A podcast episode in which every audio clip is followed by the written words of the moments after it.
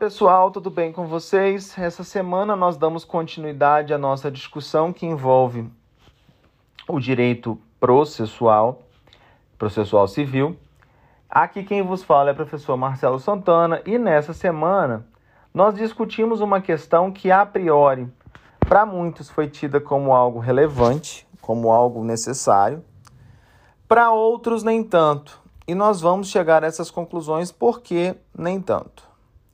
É, a primeira questão é, diz respeito à Lei 14195 de 2021. Essa lei, de antemão, ela faz alterações relevantes, ela traz aqui o que a gente chama de modernização do ambiente de negócios do Brasil. E até aí tudo bem. A medida provisória trazida, apesar da gente discordar às vezes disso ser trazido por medida provisória, afinal de contas, o artigo 62 do Código de do, minto, da Constituição Federal é muito claro ao dizer que nessas circunstâncias é, precisa de ter relevância e urgência. Não sei se haveria aqui o critério urgência apto a que nós tenhamos isso de de certa forma, sendo apreciado a partir de agora. Mas, enfim. É, o problema maior aqui, gente, diz respeito ao que foi feito. Pelo seguinte.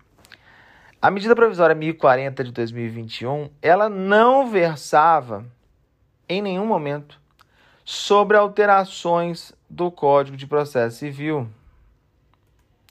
ela tratava apenas de outras, outras questões, alterações e outras legislações. E simplesmente, simplesmente, questões que envolvem é, as cientificações eletrônicas é, diante do poder é, do poder de análise dos processos, isso foi inserido.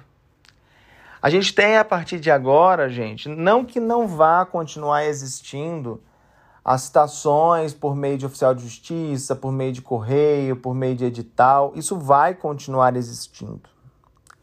Porém, agora com, a, com essa legislação, isso é, passa a ser uma tentativa inicial e se não houver confirmação em determinado tempo, né? E aí vão ter às vezes dois, três dias que vocês têm na legislação para analisar é, isso é tentado de outra forma.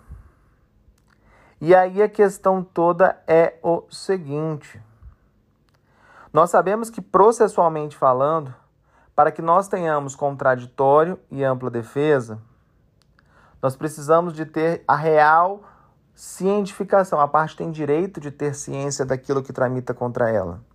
Isso é direito ao contraditório, para que possa se defender uma vez que eu respeito isso, respeito os valores constitucionais, eu estou respeitando esses valores constitucionais e com isso eu garanto um devido processo legal.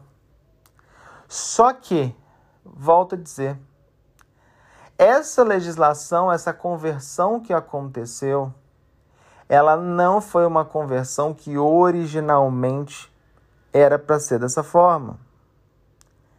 Nesse caso, a de 7005, 7005 já questiona a legislação e nós temos agora, é, a gente já até observa, o Instituto Brasileiro de Direito Processual tenta ingressar como amicus curiae para é, tentar auxiliar nesse debate, porque basicamente, gente, nós estamos aqui tratando do que a gente chama de contrabando legislativo.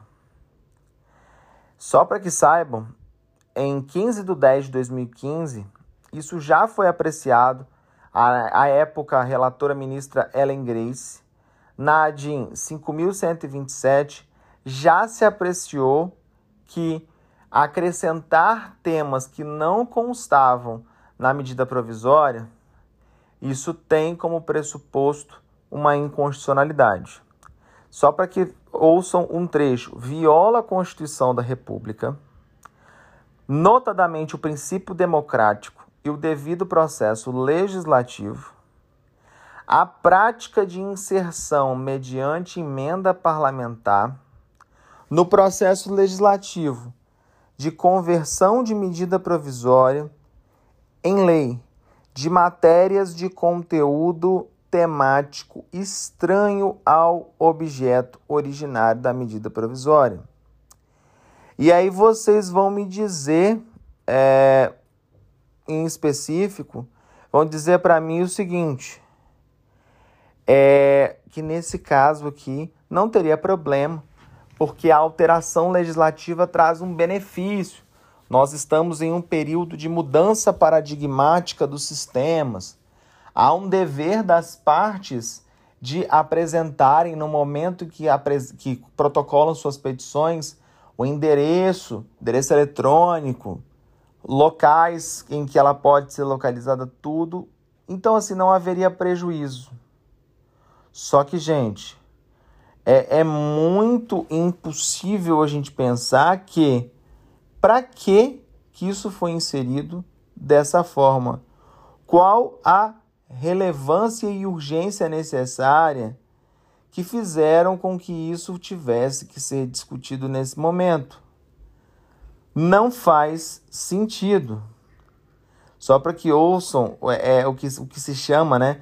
O que tem sido chamado de contrabando legislativo é caracterizado pela introdução da matéria estranha à medida provisória submetida à conversão. É, e nesse caso, ele é marca e sim um procedimento marcadamente antidemocrático. Não denota mera inobservância de formalidade, na medida em que, intencionalmente ou não, subtrai do debate político e do ambiente deliberativo próprios ao rito ordinário dos trabalhos legislativos a discussão sobre as normas que irão regular a vida da sociedade. Gente, então assim, nós temos representantes no é, legislativo, seja na Câmara dos Deputados, seja no Senado Federal, pessoas que foram eleitas com o objetivo de debater as legislações. Aí você pega uma medida provisória, que na verdade tratava de um tema específico, e começa a fazer emendas a ela com qual objetivo? Meio que subtrair, simplificar o procedimento é, legislativo. Só que isso não só simplifica, como faz com que o procedimento não, não vá a debate. O debate ele fica muito restrito. E o que que acaba acontecendo com isso é é como se a gente não tivesse tido a sociedade interferindo na legislação. Vejam aqui um outro ponto de uma ação direta de inconstitucionalidade em 2011 que falava: as emendas parlamentares ao projeto de lei de iniciativa do presidente do, do chefe do Poder Executivo e Judiciário são admitidas. E aqui a gente pode considerar porque veio de uma medida provisória, né? Desde que guardem é, pertinência temática com o projeto e não importem aumento de despesas. Gente, sinceramente falando, aqui a gente tem que deixar muito claro. As alterações propostas, elas subtraem da discussão e do debate democrático. Por mais que o Código de Processo Civil tenha sido alterado em alguns pontos e com algumas restrições eu tenho que isso vai ser debatido em momentos posteriores, mas ela é flagrantemente inconstitucional. Eu não tenho nem o que discutir aqui em relação a isso, porque nesse caso é, a gente precisa de ver que essa lei ela não passa pelo procedimento que deveria ter ocorrido.